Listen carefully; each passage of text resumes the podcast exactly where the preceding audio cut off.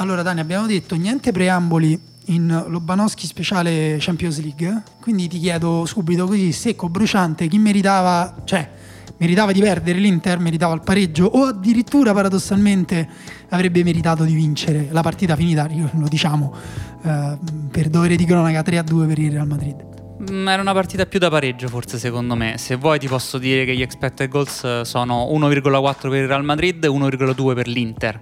L'Inter ha fatto 3 tiri nello specchio della porta e il Real Madrid 7. Però l'andamento della partita secondo me è stato abbastanza da pareggio. Ok, ti dico invece che secondo me l'Inter ha creato più occasioni Uh, il contesto della partita è stato favorevole all'Inter, anche, poi le vedremo, ha anche uh, mostrato più uh, presa sulla partita, diciamo, era più anche le mosse di Conte secondo me sono state discutibili, cioè si, si, può discutere di tutto, però in realtà hanno ottenuto degli effetti mentre il Real Madrid ha fatto la partita piatta dall'inizio alla fine, cambi, Zidane, ha azzeccato i cambi, però a livello di, appunto, di contesto non è cambiato quasi nulla e mh, ha avuto... Uh, uh, Conte l'ha sottolineato e risottolineato il primo gol regalato, il secondo gol eh, diciamo se l'ha portato da casa, sì. Sergio Ramos di testa su angolo, il difensore ha fatto più di 100 gol in carriera, quindi non è che si può eh, dare la colpa particolarmente a nessuno, anche se magari ne parliamo, e poi ha preso il terzo invece um, un po' per, per, stanchezza e un po' per, per alcuni errori um, di lettura di alcune situazioni, ne parliamo, quindi parliamone. Sì. E questa è Lobanowski speciale Champions League, ringraziamo Spreaker e ringraziamo uh, noi stessi, lo trovate su Fenomeno, lo trovate su Spotify, io sono Daniele Manusia, lui è Daniele V. Morrone. Daniele, oggi ci dici se la V sta per Varan? No, e neanche per Valverde.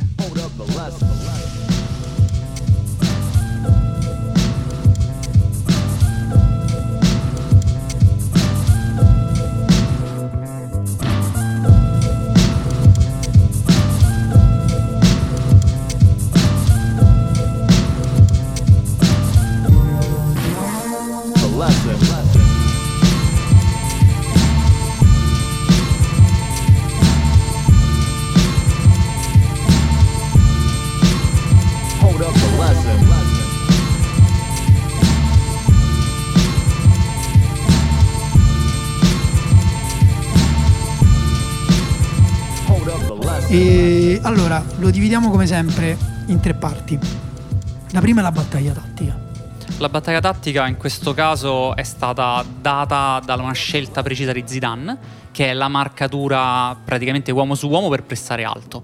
Ho fatto un po' di ricerca storica ieri sera, non abbiamo avuto molto tempo, però ho provato a capire se la fa spesso nelle grandi partite. No, L'ho ritrovata in un classico del 2017, ogni tanto in Champions League se serve, ma diciamo che secondo me Zidane ha preparato questa partita apposta sapendo che l'Inter sarebbe voluto uscire con il pallone eh, palla a terra dalla difesa come fa di solito per crearsi spazio per poi attaccare e ha detto ok allora io mi gioco Ramos e Varan cioè i miei due centrali a uomo su Lautaro e Perisic e tutti gli altri a scalare fidandosi molto sul fatto che la pressione alta avrebbe creato problemi all'uscita dell'Inter soprattutto a centrocampo.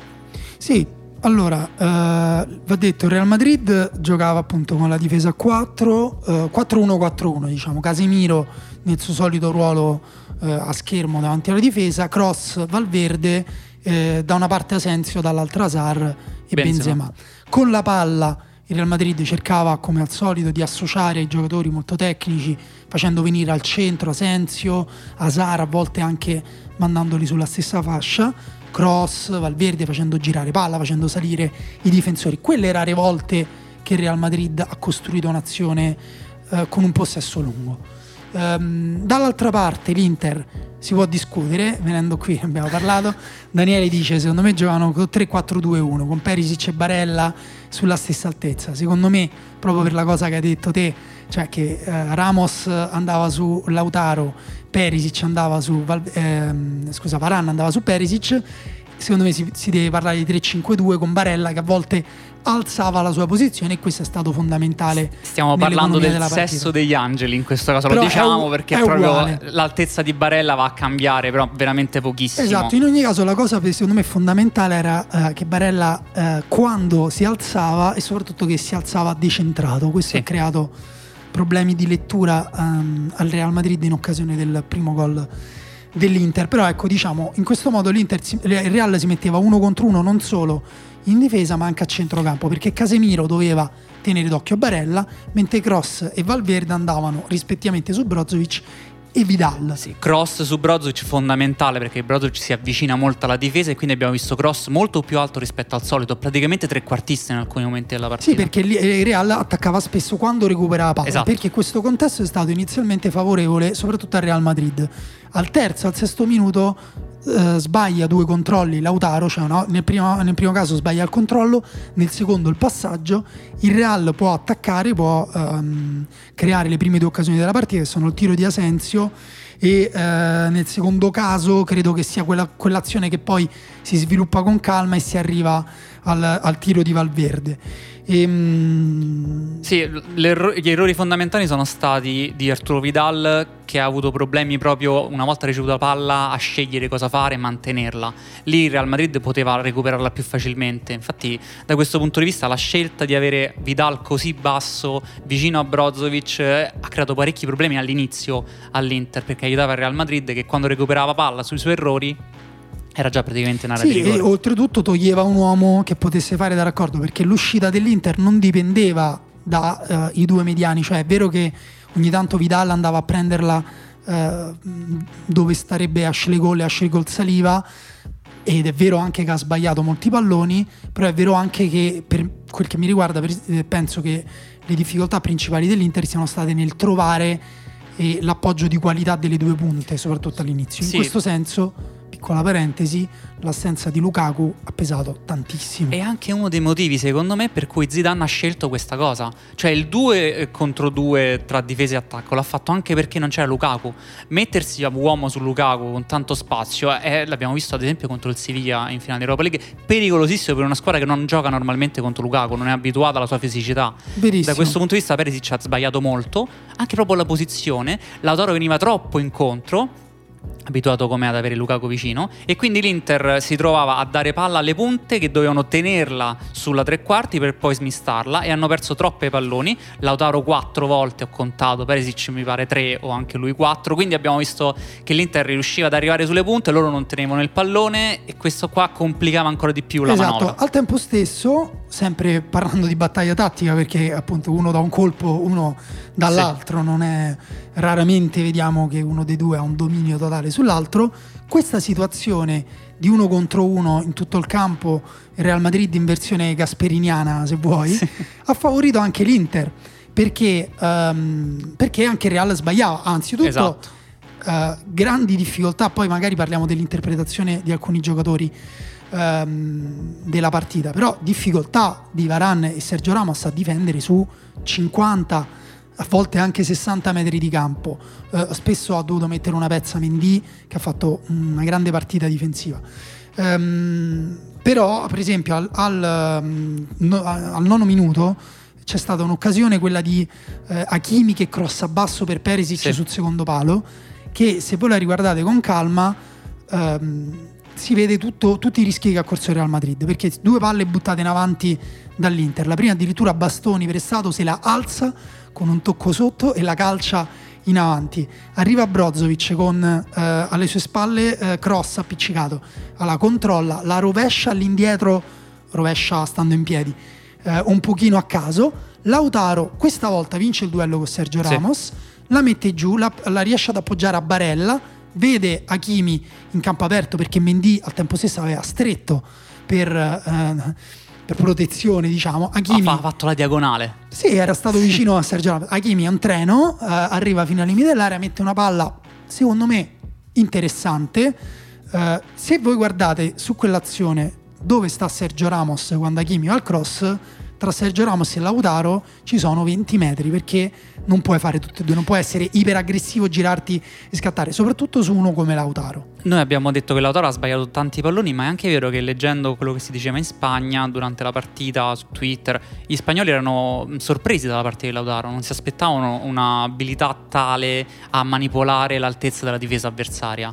Questo noi ne parliamo poco, effettivamente lui è vero che veniva forse troppo incontro, ma era molto bravo ad alternare comunque l'altezza in cui Ramos lo doveva andare a prendere. No, veniva troppo incontro perché dall'altra parte non c'era il giocatore che andava in profondità perché Perisic eh, è, non, è la, non, è Lukaku. Non è il suo ruolo, è adattato, anche se ha fatto due, ha fatto pochi, secondo me il contributo di Perisic alla partita è mh, mm, veramente minimo. Siamo vicini al giocare in 10, però ha fatto il gol importante del, del momentaneo due pari e anche prima nel primo tempo, sempre proprio per parlare di questi duelli che poi alla fine a volte il Real li ha anche persi, un'altra grande occasione, quella del tiro rasoterra di Lautaro che Courtois eh, para rasoterra sì, con la, la mano di richiamo. proprio bene, sì. Esatto, lì la palla arriva a Perisic, spalla alla porta e lui fa un tocco di collo sinistro eh, a rientrare che è quasi Uh, va quasi a specchio dell'assist di Barella del, di cui parleremo tra poco è, e poi Lautaro controlla bene e arriva al tiro. Però, appunto, per dirti, eh, ci fosse stato un giocatore più presente in partita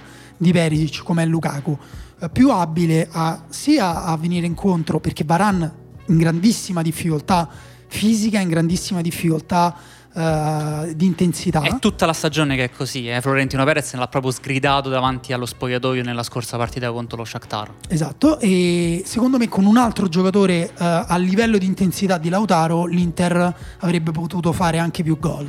Mm, una cosa... Uh il pattern del, dell'Inter di Conte era portare Hakimi in corsa vicino all'area di rigore per poter o lui concludere o mettere la palla al centro. Dopo aver creato lo spazio, fatto la sponda con Lautaro, appoggiato con Barella, lì è dove l'Inter voleva andare ad attaccare. Secondo te ha funzionato nel primo tempo questa cosa? Ma non tanto, nel senso c'è stata quell'occasione di cui abbiamo parlato in cui ehm, sono passati bene da sinistra a destra. Il problema è che se non esci bene in maniera fluida eh, a sinistra e non sono quasi mai usciti bene in maniera fluida. Appunto, anche l'altra occasione di cui abbiamo parlato, Lautaro sbaglia un passaggio da sinistra a destra e mm, non, non, non riesce a giocare così. Oltretutto, secondo me, ehm, come dire, è, non, non, funzionano molto i tempi, il campo è, com- è comunque troppo lungo, manca, manca, un, manca, un, riferimento in mezzo, diciamo. Ehm, il fatto di giocare con i due intermedi, eh, Vidal e Brozovic, secondo me è un po' da mettere in discussione per quest'Inter. In questo caso non ha aiutato, secondo me, l'Inter, ma soprattutto ha creato troppa pressione sugli esterni al momento della ricezione, se era a palla, diciamo, giocabile, perché se non ricevevano in corsa sia Young che Hakimi avevano la pressione del Real Madrid che li costringeva a cedere il pallone e guarda caso il gol è, è arrivato, arrivato sì. su una pressione del Real Madrid su una ricezione di Hakimi spalle alla porta avversaria, che quindi la passa da dentro la propria metà campo, prova sì. a passarla, fa un passaggio all'indietro di 40 metri e Benzema legge eh, passaggio se, la, se sbagliato. Sì, se l'è mangiato subito Benzema è andato subito verso la porta. Andanovic era uscito forse provando a chiudere Benzema forse provando ad anticiparlo. Comunque fatto sta non ci riesce a fare nessuna delle due cose. Gol 1-0 comunque è vero gol regalato da un passaggio sbagliato all'indietro di Hakimi ma gol niente affatto casuale. No. E non è neanche un caso secondo me che viene l'errore dal gioca- dall'unico gioca- da uno dei pochi giocatori due in campo che non hanno giocato l'altro anno con l'Inter quindi probabilmente anche un pochino di difficoltà da Hakimi, in quel caso la palla va giocata in diagonale verso la punta. Siamo al, minuto, siamo al minuto 25 di una partita che quindi l'Inter ha il controllo del pallone, possiamo dire, ma il Real Madrid riesce a recuperarlo quando vuole. Mm, dopodiché c'è una fase mm, particolare della partita, dura più o meno 10 minuti, in cui il Real Madrid è in vantaggio 1-0, prova a quel punto ad abbassare i ritmi, abbassa il baricentro, prova a tenere palla e l'Inter forse un po' stordita dall'errore, Hakimi farà un altro paio di errori sempre su, su, una lettura in quel caso, forse anche la pressione di tornare a giocare contro i propri ex compagni. Magari. Forse. Comunque fatto sta che il Real Madrid riesce più o meno a, a sanatizzare no, la partita. Secondo me anche appunto, poi magari lo sottolineeremo, però anche la bella partita di Mendica aveva davanti. Sì.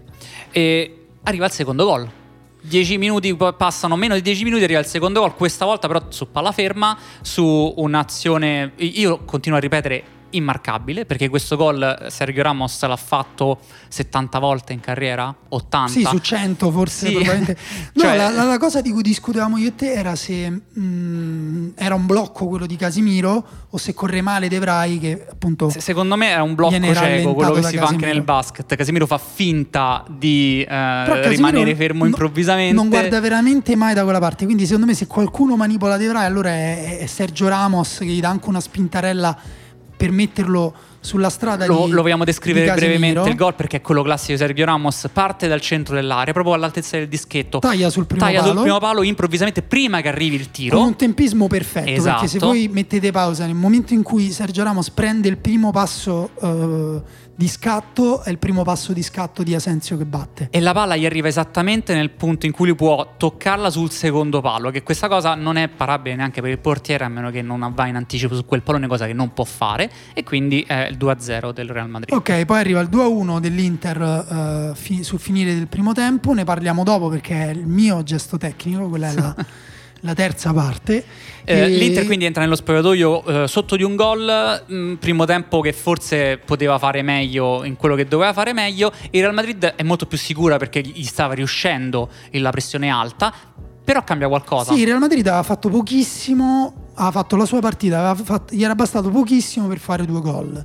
E quindi questo ti dà anche un po' di sicurezza. Chi cambia dei due allenatori qualcosa è Antonio Conte. Allora qui però metto una piccola pausa, perché Conte dopo la partita con il Parma ha detto eh, è difficile per noi giocare contro squadre che vengono e ci fanno la partita difensiva che si adattano a noi, ovvero ci lasciano il pallone perché abbiamo detto il sottotema di quest'anno dell'Inter è che dovrebbe diventare una squadra più eh, abile ad attaccare negli ultimi 30 metri di campo in fase di attacco posizionale, insomma deve diventare una squadra che disordina gli avversari e poi si crea le occasioni, anziché giocare su la squadra avversaria che si disordina per Sì. venirla a pressare. Al tempo stesso, le fortune dell'Inter dell'anno scorso, il meglio che abbiamo visto è proprio viene proprio dall'aggirare la pressione avversaria e dall'andare a giocare dietro e che costruirsi l'azione con delle transizioni medio-lunghe.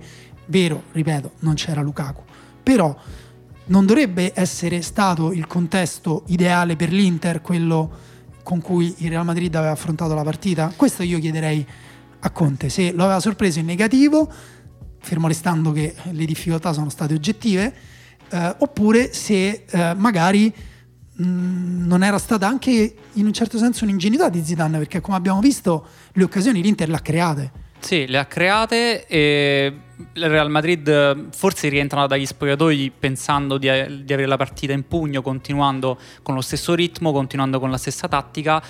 L'Inter però, come abbiamo detto, cambia qualcosa, eh, mh, non è una cosa evidente da subito, ma si capisce piano piano con l'andare avanti del secondo tempo che aumenta sempre di più la velocità con cui la palla arriva alle punte. Sì, Non c'è il passaggio intermedio tra Andanovic e Brozovic per poi arrivare alla punta, ma spesso il difensore che sia Bastoni o sia De Vrij provano direttamente. No, Andanovic stesso. Esatto, Andanovic stesso. le primissime azioni Andanovic cerca la palla direttamente alle spalle della difesa per il, il taglio profondo di Barella, ad esempio. E questa cosa eh, funziona. Funziona molto semplicemente perché a quel punto il Real Madrid, che è molto avanti con il baricentro per provare a pressare alto, si ritrova a dover difendere con tanto, tanto spazio alle spalle, due punte più un terzo centrocampista che si, che si avvicina, che è Barella. E va in difficoltà, va in difficoltà dal punto di vista del ritmo, non riesce più a stare dietro a quanto il pallone va da un'area all'altra. Sì, anche se va detto, eh, io non avrei detto funziona in maniera così convinta come te, perché anche se probabilmente avrei torto io, perché poi mm, possiamo- se ne sono accorti tutti, l'Inter in realtà ci ha segnato il gol di Sì. due pari, però secondo me ha creato meno rispetto al primo tempo, magari ha anche avuto meno difficoltà, Sì. però ha anche creato meno, ha fatto troppo, secondo me stava facendo troppo poco gioco. Qui- stava, scusa eh, se, se- se- se ti interrompo, cercava un'occasione, poi l'occasione è arrivata, però secondo me ha, ha- ha, come dire, un po' rischiato, ha un po' ehm, messo la partita nelle mani del caso. Eh, ripeto, poi è andato bene perché il due pari nasce da una palla buttata in avanti un po' a caso Sì. di D'Ambrosio, Sergio Ramos che esce in anticipo ehm, fortissimo, però non è preciso quando interviene di piatto destro, la palla arriva a Brozovic, in quel momento eh, Lautaro era già andato qualche metro indietro a Sergio Ramos, Varan non aveva fatto la linea ma era una lettura difficilissima, Brozovic alza la palla di nuovo per Lautaro che fa una sponda di testa meravigliosa. E poi Perisic, questa è la seconda bellissima cosa che ha fatto nella partita, ha, ha chiuso quel diagonale molto bello, poi dopo farà un altro tiro secondo me interessante, siamo andati vicini allo scenario in cui Perisic segnava una doppietta Esatto. toccando forse 6 o 7 palloni in tutta la partita nella tre quarti di campo. Ehm, però ecco, secondo me per questo eh, non so se si può dire che ha funzionato perché comunque hanno veramente creato poco. La partita si è anche un po' imbruttita, già il Real Madrid stava facendo di tutto per eh, farla eh, essere brutta e l'Inter ha, ha provato a, appunto a ridurre un pochino le sue difficoltà, però ha anche secondo me ridotto le sue potenzialità, anche se è arrivata al 2 a 2. Uh, il Real Madrid aveva fatto in realtà dei cambi poco prima del gol del pareggio dell'Inter. Sono entrati due brasiliani, uh, Rodrigo e Vinicius, o come si vuole far chiamare lui, Vini Junior che me piace di più, se devo essere sincero. Vini Junior eh, a sinistra al posto di Hazard, partita di Hazard. Quindi la V sta per Vini. Sì, magari. Partita di Hazard eh, pessima, ma ne parliamo, ne, ne parliamo Ok, In, Rodrigo al posto di Asensio a destra, partita di Asensio? Eh, da giocatore normale il crociato pesa veramente tanto nella sua, forse nella sua carriera futura. E quindi Rodrigo eh, e Vinicius. Eh, Giocatori più diretti, più verticali. Che possono essere cercati anche in autonomia, ovvero eh, uno Hazard. Sì, Hazard e Asensio hanno bisogno, sono giocatori associativi, hanno bisogno di giocatori vicino con cui scambiare triangoli e poi lanciare il pallone. Invece metti Rodrigo da una parte e metti Vinicius dall'altra, recuperi palla, gliela dai e loro. No, e soprattutto entrambi tendono a giocare su una posizione più larga sì. rispetto a quello che hanno fatto Asensio e, e Hazard. Per... Creando un problema all'Inter su, dietro nello spazio tra Ashley Young eh, e Hakimi e D'Ambrosio e eh, Bastoni. Esatto, l'Inter eh, in quel momento non riesce a leggere dove Vinicius Vinicius va a ricevere il pallone con Mendy che è bravissimo a dargli il pallone sul uh, spazio alle spalle di D'Ambrosio. Vinicius arriva al cross, dall'altra parte c'è Rodrigo. 3 a 2. Esatto, se guardate eh, le posizioni dei giocatori dell'Inter a iniziazione, vi accorgete che ehm, De Vrij è costretto ad uscire su Valverde perché quel, in quel caso è Valverde che fa densità andando dall'altra parte. Il giocatore che resta tra virgolette libero dell'Inter, secondo me la sua lettura passiva è decisiva in questo gol, eh, è Vidal che sta dall'altra parte. Eh, non, non, ha nessuno perché appunto i centrocampisti, gli altri sono accoppiati, Gagliardini che è entrato al posto di Barella e eh, Brozovic sono, eh, sono, già accoppiati con i centrocampisti, è Valverde che va alle spalle e riceve palla libero. Eh, arriva De Vrij in ritardo creando un buco perché De Vrij era il centrale. Eh, D'Ambrosio era già venuto lui largo su Vinicius, sì. Vinicius Junior. Palla lunga per Vinicius Junior, imprendibile per, per D'Ambrosio. Eh, cioè, viene poi, so, non è mai veramente a contatto Vinicius. No, Junior. no, no. Eh, comunque non l'avrebbe preso neanche se fosse stato dentro la sua maglietta. Ehm, dall'altra parte del campo, eh, quello, l'altra lettura passiva è quella di Bastoni, che è l'interno sinistro, rimasto con Ashley Young in un teorico 2 contro 2 Benzema Rodrigo.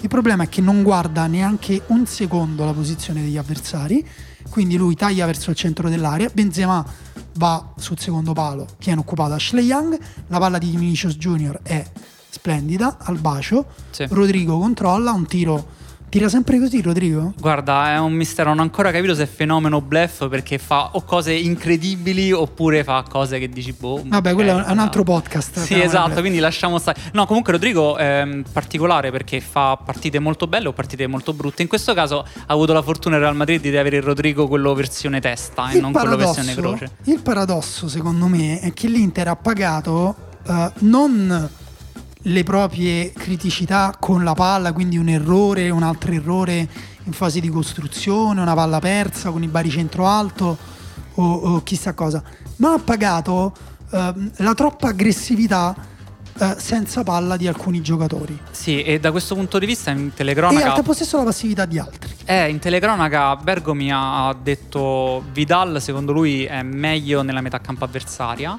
e mh, mm, Conte lo fa giocare troppo vicino alla difesa. Va detto che la partita di Vidal dal punto di vista di scegliere quando andare in pressione o farsi ehm, aspettare un attimo è stata forse decisiva in negativo da questo punto di vista, soprattutto in questa azione. Sì, mh, mm, non qui, voglio dire per che... me più che altro paga, più che questa cosa che hai detto che, che c'è, secondo me ha pagato um, il fatto che, che l'Inter non è abituata a leggere posizionalmente la fase difensiva. Cioè, nel senso, nel caso del gol, uh, mh, puoi prendere, devi, devi, guardare gli uomini. Sì. e al tempo stesso devi però anche guardare le zone, cioè nella zona di Vidal serviva una, un, un suo aiuto, nella zona di Bastoni serviva che lui andasse a prendere um, Benzema. In questo caso manca la responsabilità individuale in una determinata zona di campo. Uh, e anche la, la, lettura proprio in questo caso proprio degli, degli avversari perché lì bastava che contassi.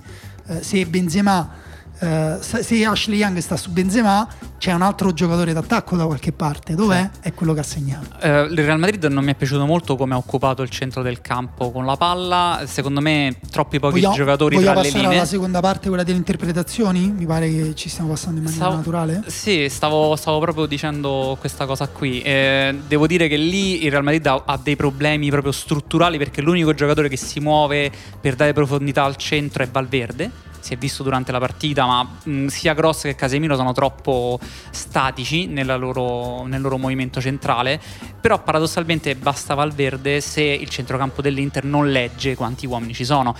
Chi è che compensa quindi a questo punto il fatto che il Real Madrid non ha giocatori tra le linee? È Karim Benzema che si muove sia esternamente che centralmente e anche in questa partita si è visto come alternando le ricezioni esterne con il venire incontro sostanzialmente sembra sempre libero.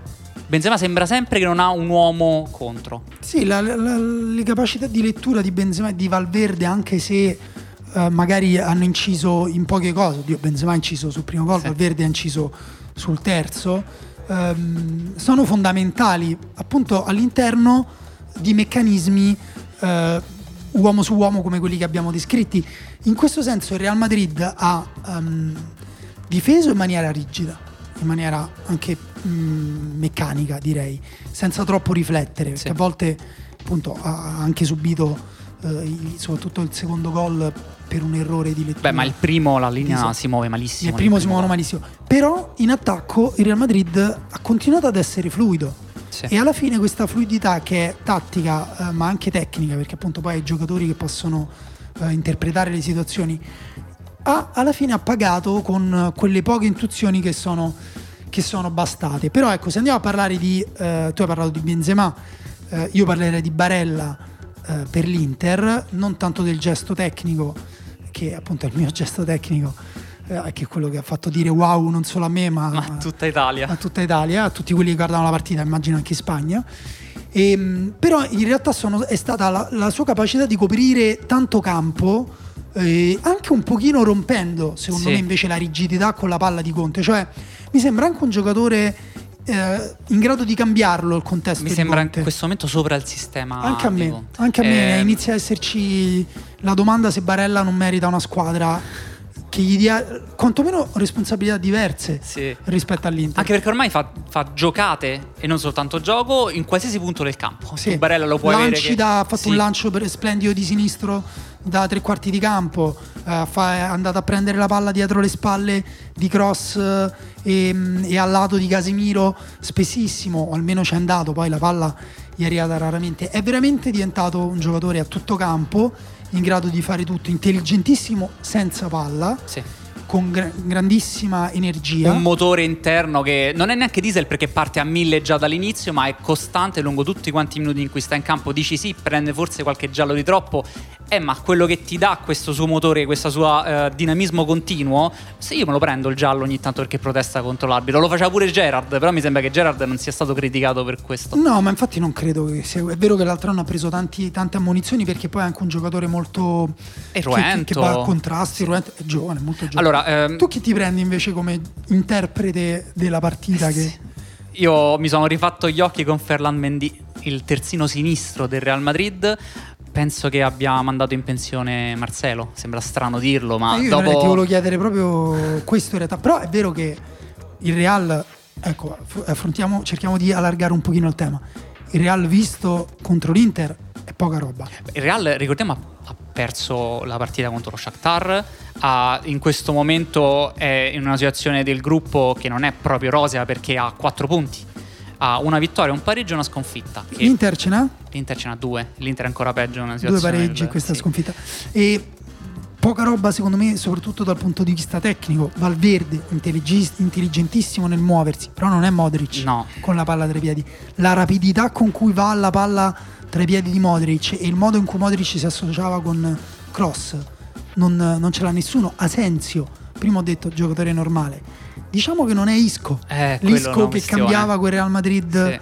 Eh, Real Madrid delle, de, di, di, almeno una, se non due, non mi ricordo bene, Champions League consecutive. E Hazard non è né Cristiano Ronaldo per il peso che no, forse ha il peso di Cristiano Ronaldo nonostante sia 10 cm più basso. Ok, va bene. Un po' di shaming su Hazard, però non è da te. Aveva il fiatone dopo un tiro, è una cosa imbarazzante. Sì, però secondo me anche proprio con la palla ha fatto sì. un'azione in cui si sono associati bene con Cross, che è quella che ha portato al tiro Asensio però totalmente casuale. Posso dire una cosa? Uno dei difetti di Hazard quando era nel suo picco era quanto giocava a testa bassa e adesso questa cosa sta tornando peggio perché prima giocava a testa bassa ma poteva palla al piede superare completamente la difesa avversaria aveva un'intensità unica esatto. negli uno contro adesso no Adesso gioca a testa bassa e questo che significa? Significa che fa fatica a superare l'uomo eppure quando lo fa lo deve fare un passaggio a quello più vicino perché non vede cosa c'è oltre. Non ha, non ha grandi letture, no, sì. ma non ha neanche to- una, una, buona frequenza di, di passaggi, rallenta eh, tantissimo sì. il gioco. E... Tornando quindi a Mendy, eh, cosa succede? Succede che in questo Real Madrid che è più eh, fisico rispetto a quello eh, dell'apogeo di Zidane, eh, un giocatore come Mendy non è fondamentale di più perché copre due posizioni, copre l'esterno alto perché Hazard viene verso il campo e Mendy arriva fino sul fondo e copre il fatto che Sergio Ramos sta a uomo e quindi ha tutta quanta diciamo il centro-sinistra libero e Mendy deve coprire sia il suo esterno, cioè Hakimi, che ha limitato per quanto sia possibile limitare Occasione Hakimi. al 69esimo parlando di Mendy con l'Inter che eh, anziché lanciare lungo esce eh, con De Vrij che aspetta che Benzema punti Andanovic, gli va alle spalle, Andanovic passaggio basso per De Vrij, passaggio rischioso, eh? Sì. però si può fare. Nel primo tempo hanno provato a farla a specchio, ma la posizione bassa di Vidal a volte ha proprio tolto la ricezione a De Vrij che si sganciava da, da, Benzema. In questo caso invece nel secondo tempo eh, lasciano lo spazio apposta a De Vrij per fare il movimento alle spalle di Benzema. Al 69esimo la riceve, porta palla, va da Barella in fascia. Barella fenomenale nel giocare con il taglio da, da mezzala classica mh, da 4-3-3 zemaniano verso la linea laterale, però con, lo, con la coda dell'occhio vede il movimento della punta. Con la tecnica riesce a servire un diagonale interno verso Lautaro che viene incontro. Al 69esimo forse Sergio Ramos è stanco, gli lascia lo spazio per tenerla, girarsi. Cambio di campo di Lautaro con un sinistro che non ho capito se era sbagliato ed è diventato perfetto, se era perfetto di suo rasoterra, prende in controtempo Lucas Vasquez. Arriva ad Ashley Young sul lato debole, cross per l'altro esterno che aveva tagliato al centro Hakimi. Questo sarebbe stato un gol splendido. Contiano. Contiano, meritato dell'Inter. Mendy fa una diagonale pazzesca. Tre minuti dopo, lancio lungo, Mendy colpo di testa da solo, lo sbaglia, Lautaro prende rimbalzo e per poco non la mette sotto l'incrocio e ci saremmo ricordati della partita di Mendy per quell'errore di testa e non per la lettera dopo. Sì, esatto, e Mendy quindi deve fare tantissimo lavoro difensivo ma ha la capacità di farlo, di coprire completamente la fascia. Ma poi, fondamentale per il Real Madrid, il controllo del pallone è di altissimo livello. Quindi nello stretto Mendy non è un giocatore in meno nonostante l'impegno difensivo, no, aggiunge tanto, è molto calmo quando gli arriva la palla e quindi si può far venire il giocatore in pressione, la dà bene. Questo cosa significa? Significa che è un giocatore che non sarà mai Marcelo, non avrà mai il picco di Marcelo, ma che in questo momento, in questo Real Madrid è più che fondamentale. Vero, eh, una parola va aggiunta forse su Lautaro perché eh, ha tenuto da solo in piedi la fase offensiva dell'Inter, ha vinto alcuni duelli con Sergio Ramos che non sarà il Sergio Ramos di eh, neanche 4-5 anni fa, però resta uno dei difensori più difficili e più tosti soprattutto. Lui in alcuni momenti è proprio andato spalla a spalla con Ramos e ha avuto rapidità, riflessi e forza nelle gambe per tenere botta. E passiamo invece alle giocate, quelle che ci hanno fatto saltare sul divano, perché poi ho visto che abbiamo già tante domande oggi invece.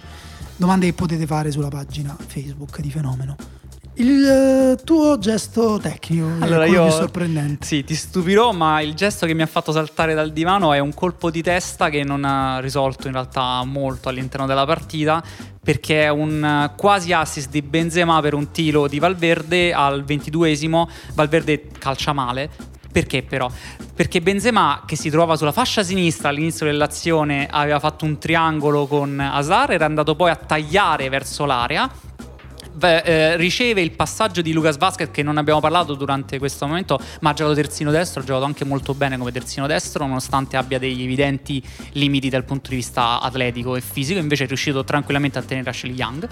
Eh, Lucas Vasquez mette la palla al centro dell'area, uno si aspetterebbe a quel punto... Beh, Ashley Young, eh, scusami, eh, Lucas Vasquez. Sì, no, la piccola parente ho detto Lucas Vasquez ha tenuto Ashley Young, ma Ashley Young... Lo tengo pure io, Secondo dici? me è finito... Esatto, forse lo tiene. E non l'aiuta il fatto che gioca a piede invertito, continuo a dirlo. È un problema se lui atleticamente non riesce a fare tutta la fascia e poi deve ogni volta stoppare e venire verso il campo perché è destro di, di piede stando a sinistra. Queste sono piccole cose che però non mettono il giocatore in condizione di, di fare il meglio. Comunque, Comunque, dicevamo, Benzema a quel punto poteva stoppare la palla e si trovava praticamente da solo accanto ad Andanovic Però era difficile, però era complicatissimo. E cosa fa allora?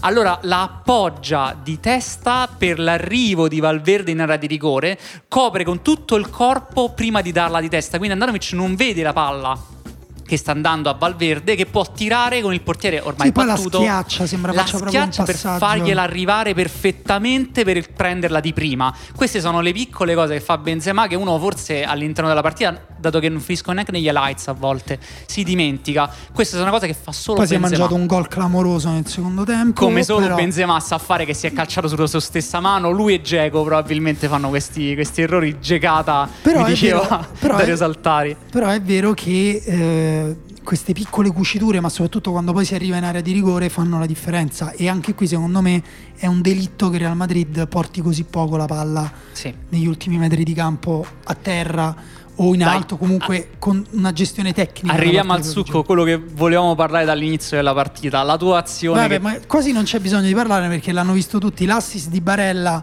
eh, di tacco per Lautaro. Allora, la cosa che posso dire che non è stata sottolineata almeno dove ho visto io, se voi guardate l'azione dall'inizio, 20 secondi prima l'Inter, Brozovic in particolare, prova a giocare esattamente quella stessa palla Sì. verso Barella. Però il Real Madrid è piazzato bene, come l'abbiamo descritto prima. Uomo su uomo, Casemiro fa un passo in avanti, la palla da Brozovic, che aveva anche davanti cross, non arriva a Barella. L'azione continua, eh, l'Inter ritrova palla, il Real Madrid si disordina, ma questa è una grande differenza secondo me tra una grande squadra e una squadra come l'Inter che ha dei grandi momenti, delle grandi interpretazioni, dei grandi giocatori, ma ancora non è a livello delle grandi non squadre. legge ancora benissimo la partita. Non è stata l'Inter a disordinare il Real Madrid, è stato il Real Madrid a disordinarsi da solo. Barella è stato bravissimo ad andare di nuovo in quello spazio eh, in diagonale tra Cross e Casemiro. alle spalle di Casemiro, possiamo dire, là la zona dove poteva andare a mettersi Al lato- Barella. al lato di alle- Casemiro, a in que- alla sinistra di Casemiro. In quel caso era messo così eh, bene, il Real Madrid era così disordinato che quando Brozovic può servirgli la palla solissimo perché anche Cross nel frattempo ha perso il riferimento a uomo, quando Brozovic può dare la palla a Barella è così solo in una zona di campo così avanzata che è Sergio Ramos ad avanzare. Varan parte con un paio di secondi in ritardo rispetto a Lautaro che si è ritrovato libero. Barella ha già visto tutto, gli dà una palla pazzesca perché non solo è il gesto tecnico, non solo eh, è il gesto tecnico funzionale perché è l'unico modo con cui può dare quella palla a Lautaro, ma il modo in cui calcola il rimbalzo, l'effetto, Perché non la dà esattamente di tacco, ma la dà di tacco, un Tacco po' esterno. esterno. esatto, che aiuta quindi l'effetto del pallone. Esatto, gliela dà proprio per mettergliela lì, è facile da controllare, Lautaro fa una bella finalizzazione. Quello è un gesto, secondo me, ehm, da grandissimo giocatore. Chiaramente se ne facesse eh, tanti, in tante partite sarebbe un trequartista, un numero 10, però Barella è un giocatore più complesso, quindi non si può neanche chiedere quello. Mm, migliore in campo Barella secondo te anche rispetto a, a Real Madrid? For- guarda, te la, te la pongo meglio la domanda perché migliore in campo chi se ne frega, non è che Sì. diamo noi il premio. Giocatore più forte visto in campo ieri? Sì. Ok, sono d'accordo, se no manco ti facevo la domanda, però è, è- secondo me è un po' controintuitivo perché appunto che Barella sia il centrocampista italiano più forte ci siamo arrivati. Sì, ma che Eh, potesse dominare il centrocampo con Casemiro, Valverde e Cross eh, è impressionante. Esatto. Uh, ok, allora io direi siamo alle domande. Sì. Perché um, abbiamo sbagliato, abbiamo pensato che potesse essere interessante e sono tante però le domande. Cerchiamo di uh, vedere solo quelle più, uh, diciamo, nel contesto. C'è Fraev che uh, fondamentalmente si ricollega anche a Juve Barcellona, a Napoli e Real Sociedad, una cosa che io ho detto in realtà nell'altro podcast di cui non parliamo perché no ma come la riserva, la riserva, no ma quella è una, mia, è una versione di me che, che da cui mi dissocio e, ehm, però appunto c'è una difficoltà a reggere il giro palla e la tecnica di alcune squadre europee. Non so però perché lui fa, eh, lo collega a questa partita, dice eh, sono più forti i singoli o all'allenamento che fa la differenza. Se fosse vera la seconda opzione, quanto è lungo il processo per arrivare a quel livello di qualità? Secondo me, rimanendo al Real Inter, si può vedere che con tutta la qualità del mondo, perché Cross, Valverde, anche Casimiro è un giocatore di grande qualità. Eh, eh, mm. È in una fase della sua carriera in cui ci si vedono molti difetti di Casemiro, però rimane comunque un giocatore di altissimo se, livello. Se ti organizzi sì. il possesso rapido lo puoi fare anche d'altra parte appunto come si era organizzato il Real che faceva quel possesso che era quasi impossibile togliergli, togliergli palla, Casimiro si levava. Sì, anche ieri Con si è levato ogni tanto. Sergio Ramos e Varan sono due centrocampisti, sarebbero tra i centrocampisti più tecnici eh, del Real Madrid, se ci fossero. Eh, Modric appunto in panchina, Asensio, Azar, Benzema sono tre attaccanti molto diversi che però se gli metti il numero 10 in un'epoca diversa gli fai fare il trequartista sì. lo possono fare nonostante ciò il Real non ha avuto un bel possesso palla credo anche a livello di numeri poche idee fossero 50 e 50 idee. quindi non è fondamentale. Poi dipende anche da come ti muovi, però ecco, poi sì, bisogna anche cercare di, di, di creare quei giocatori là. Barella ha una tecnica, secondo me, per esempio, ehm, all'altezza per, diciamo che non ha nulla da invidiare. Rispondendo quindi a Frev, ehm, sì, in alcuni casi sono più forti singoli, ma è proprio un'abitudine a giocare contro queste squadre che non c'è in Serie A. Eh, il Sassuolo sta creando una sua ondata ehm, che sta avendo successo perché adesso che, che i risultati stanno arrivando improvvisamente tutti quanti si stanno accorgendo del lavoro fantastico che sta facendo De Zerbi, ma una squadra su 20 è un po' troppo poco. La Juventus sta avendo problemi proprio ad implementare questa cosa, proprio a creare una rete di passaggi con un gioco posizionale. Sì, ma non, non, lo farà perché non, non ha abbastanza qualità a centrocampo. E quindi appunto... Il, um, andiamo avanti però. Vai. Perché se no qua, qua, non so se, sta, se, hai aperto tutte le domande Daniele. Eh, so, vai, vai, vai. vai no, tra l'altro molte sono interessanti. Andrea dice ma l'Inter oltre ai problemi difensivi non ha anche problemi a centrocampo. L'abbiamo eh, detto. Brozovic abbiamo... adesso deve dividere i compiti con Vidal, però chiede, è dovuto ad alcune assenze, credo si riferisca a Sensi, che è un giocatore effettivamente unico rispetto sì. a, a, alla rosa de, degli altri dell'Inter, o al mal, mal riuscito inserimento di Eriksen. Qualcun altro anche chiedeva di Eriksen, dice ma ehm, perché, cioè che, perché non, non riesce a giocare neanche partite di questo tipo non, non, non, non, ritorna utile. Sì, la situazione di Eriksen ricorda un po' quella di Bergkamp eh, negli anni 90. Ecco qua, eh... Tommaso dice Eriksen a posto di Perisic, avere un giocatore che ragiona e rallenta piuttosto che uno impulsivo, non avrebbe dato più certezza all'Inter?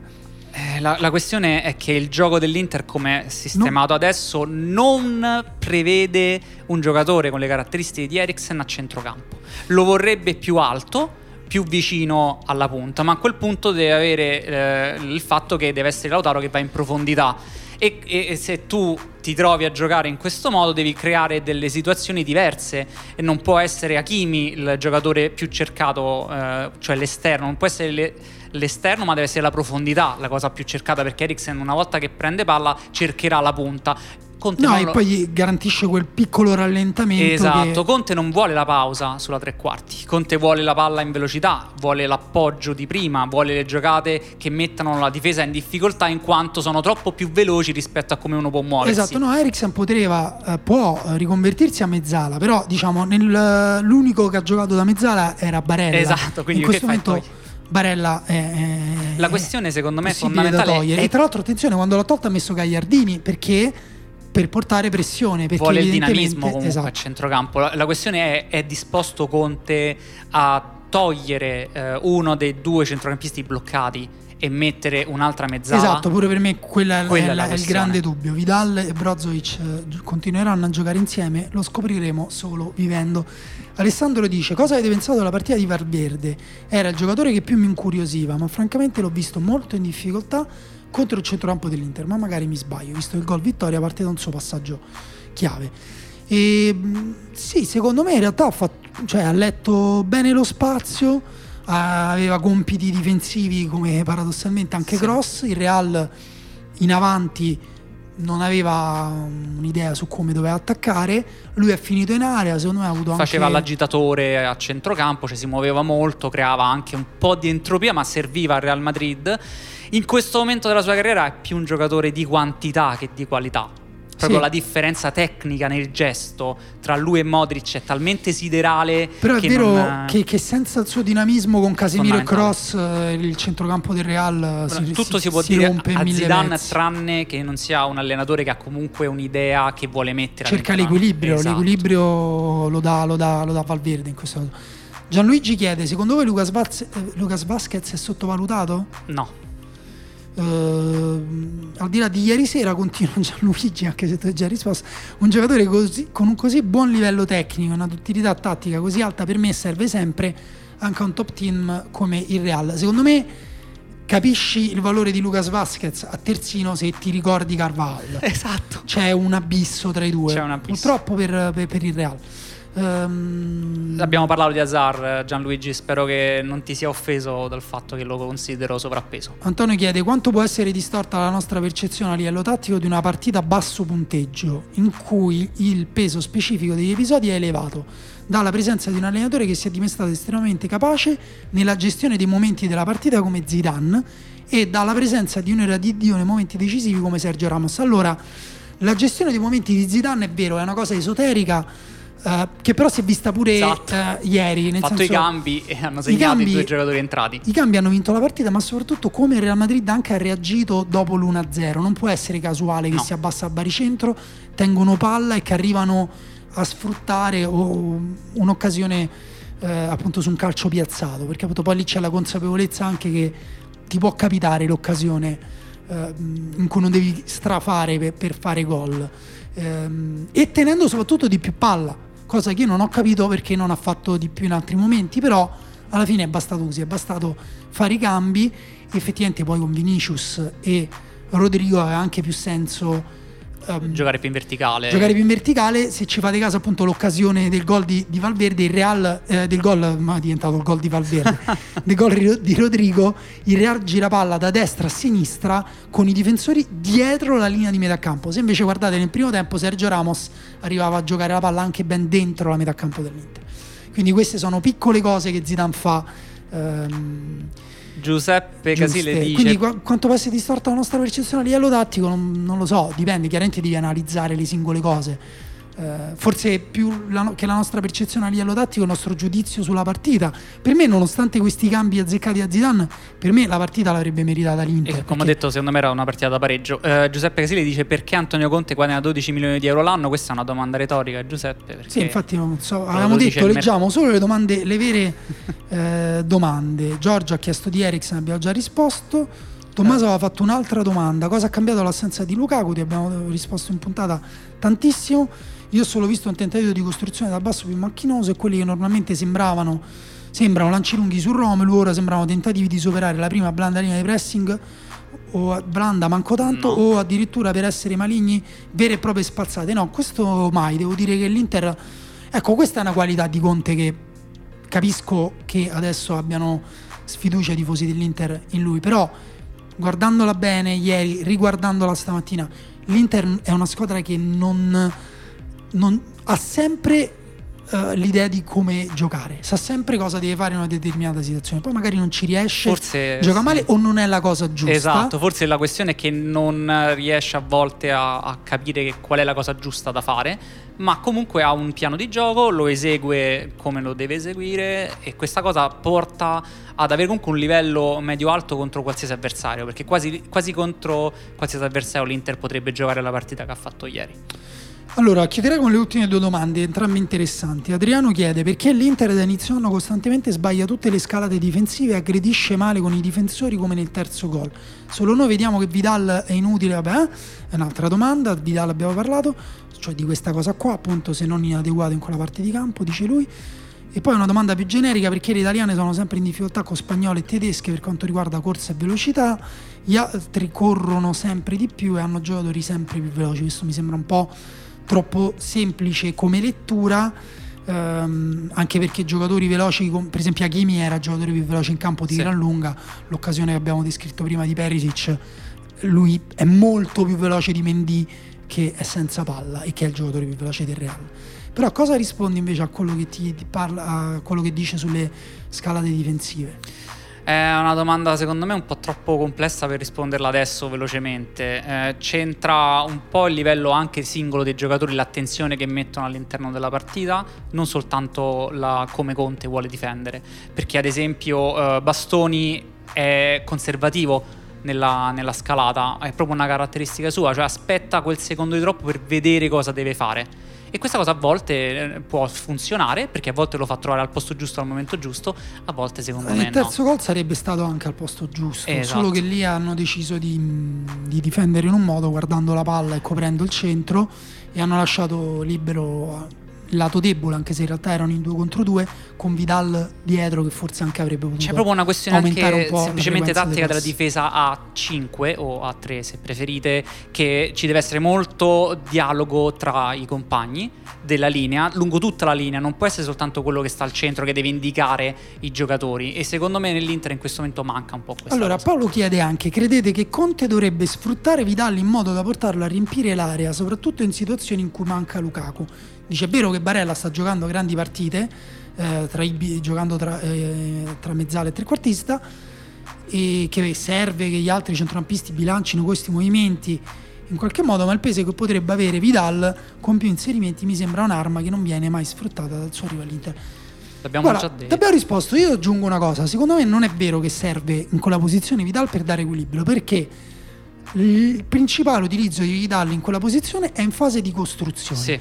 per andare a sinistra creare densità chiamare un uomo a sé chiamare un uomo a sé cosa. cosa che comunque faticano troppo a fare se Vidal avesse alzato anche lui stesso la sua posizione ad esempio um, andando ad occupare il mezzo spazio di sinistra e Perisic o chi per lui avesse fatto un movimento per, in profondità esatto. per compensare quello di Lukaku in contro quindi avessero costruito eh, diciamo Barella una nel mezzo scalata sp- a sinistra che non c'era per dire occupando tutti i corridoi sì. no? Ashley Young largo Vidal eh, Lautaro Barella e poi Hakimi e la punta dietro al centro. Sì, secondo me questa potrebbe essere una soluzione per l'Inter. Secondo me l'Inter occupava i corridoi. La questione è che l'occupazione di Vidal era 20 metri indietro.